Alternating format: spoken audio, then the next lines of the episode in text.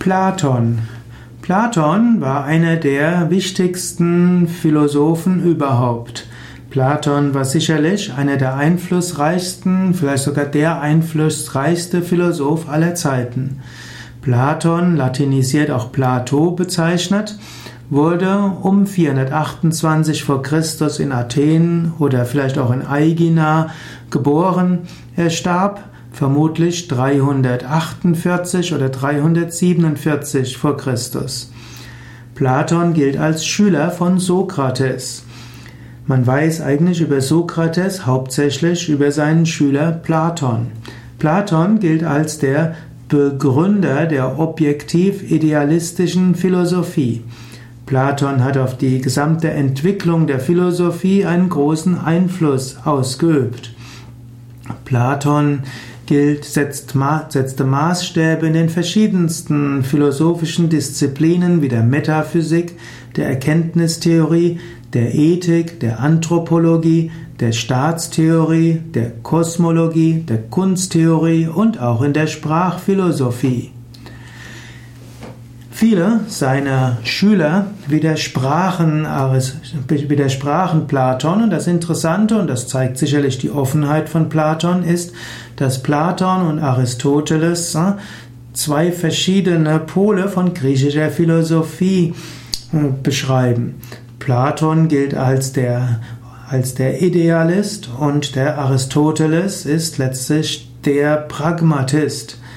Platon, eine der zentralen der Vorstellungen von Platon ist seine Ideenlehre, wo er eben sagt, dass hinter der ganzen physischen Welt die Ideen sind, also bestimmte Konzepte, Prinzipien, Urprinzipien, Archetypen. Also Platon als jemand, der davon ausgeht, diese physische Welt ist nur ein Abbild einer geistigen Welt, einer Ideenwelt.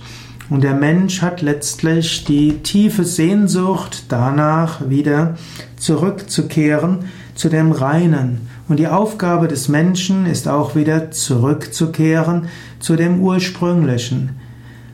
Platon hatte auch den auch die Vorstellung von Reinkarnation. Platon ging von, ging von Seelenwanderung, von Reinkarnation, von Wiedergeburt aus.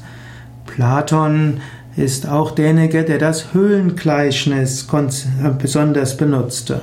Er sagt eben, hm, dass Menschen nicht das sehen, was sie sind, sondern sie sehen nur die Schatten, die geworfen werden an eine Wand. Angenommen, man wäre in einer Höhle und vor der Höhle brennt ein Feuer und angenommen, man würde nie sich selbst anschauen, sondern nur zur Wand hinter der Höhle, würden wir eben nur Schatten sehen. Und in diesem Sinne, was wir in der physischen Welt sehen, ist alles nur Schatten. Ein weiteres Konzept von Platon, was äh, auch praktisch von Bedeutung ist, ist das Konzept von verschiedenen Arten von Liebe. Platon hat gesprochen von Eros, Agape und Philia, also die drei Aspekte von Liebe. Eros ist die erotische Liebe, auch die sinnliche Liebe, also nicht nur die sexuelle, sondern die Liebe, wo man sich stark angezogen fühlt. Dann gibt es äh, Philia, auch als Storge bezeichnet. Philia P-H-I-L-I-A, Storge S-T-O-R-G-E, ist die freundschaftliche Liebe, wo man sich freundschaftlich begegnet und sich zusammengehörig fühlt.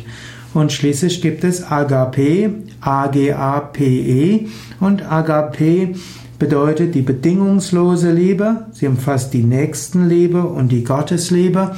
Agape ist auch die Liebe, mit der man sich für andere aufopfert und wo man andere Menschen liebt, unabhängig, ob sie diese Liebe erwidern oder sogar Gegner von einem sind. Das Konzept der Agape ist zum Beispiel auch das Konzept der christlichen Nächstenliebe und der Gottesliebe. Da, wo die im Hohen Lied der Liebe des Apostel Paulus von Liebe gesprochen wird, steht in der griechischen Bibel eben Agape. So ist Platon einer, der ganz großen Einfluss hatte auf die griechische Philosophie, Es wird auch davon ausgegangen, dass Plato durchaus beeinflusst war, auch von der griechischen, äh, von der indischen Philosophie, denn zu dem Zeitpunkt gab es durchaus eine stark, einen starken Austausch zwischen den griechischen Griechen und den Persern und den Ägyptern, den Mesopotamiern, den Indern, auch der Kelten, hm, also eine breite geistige hm, Strömung von gegenseitigem Befruchten.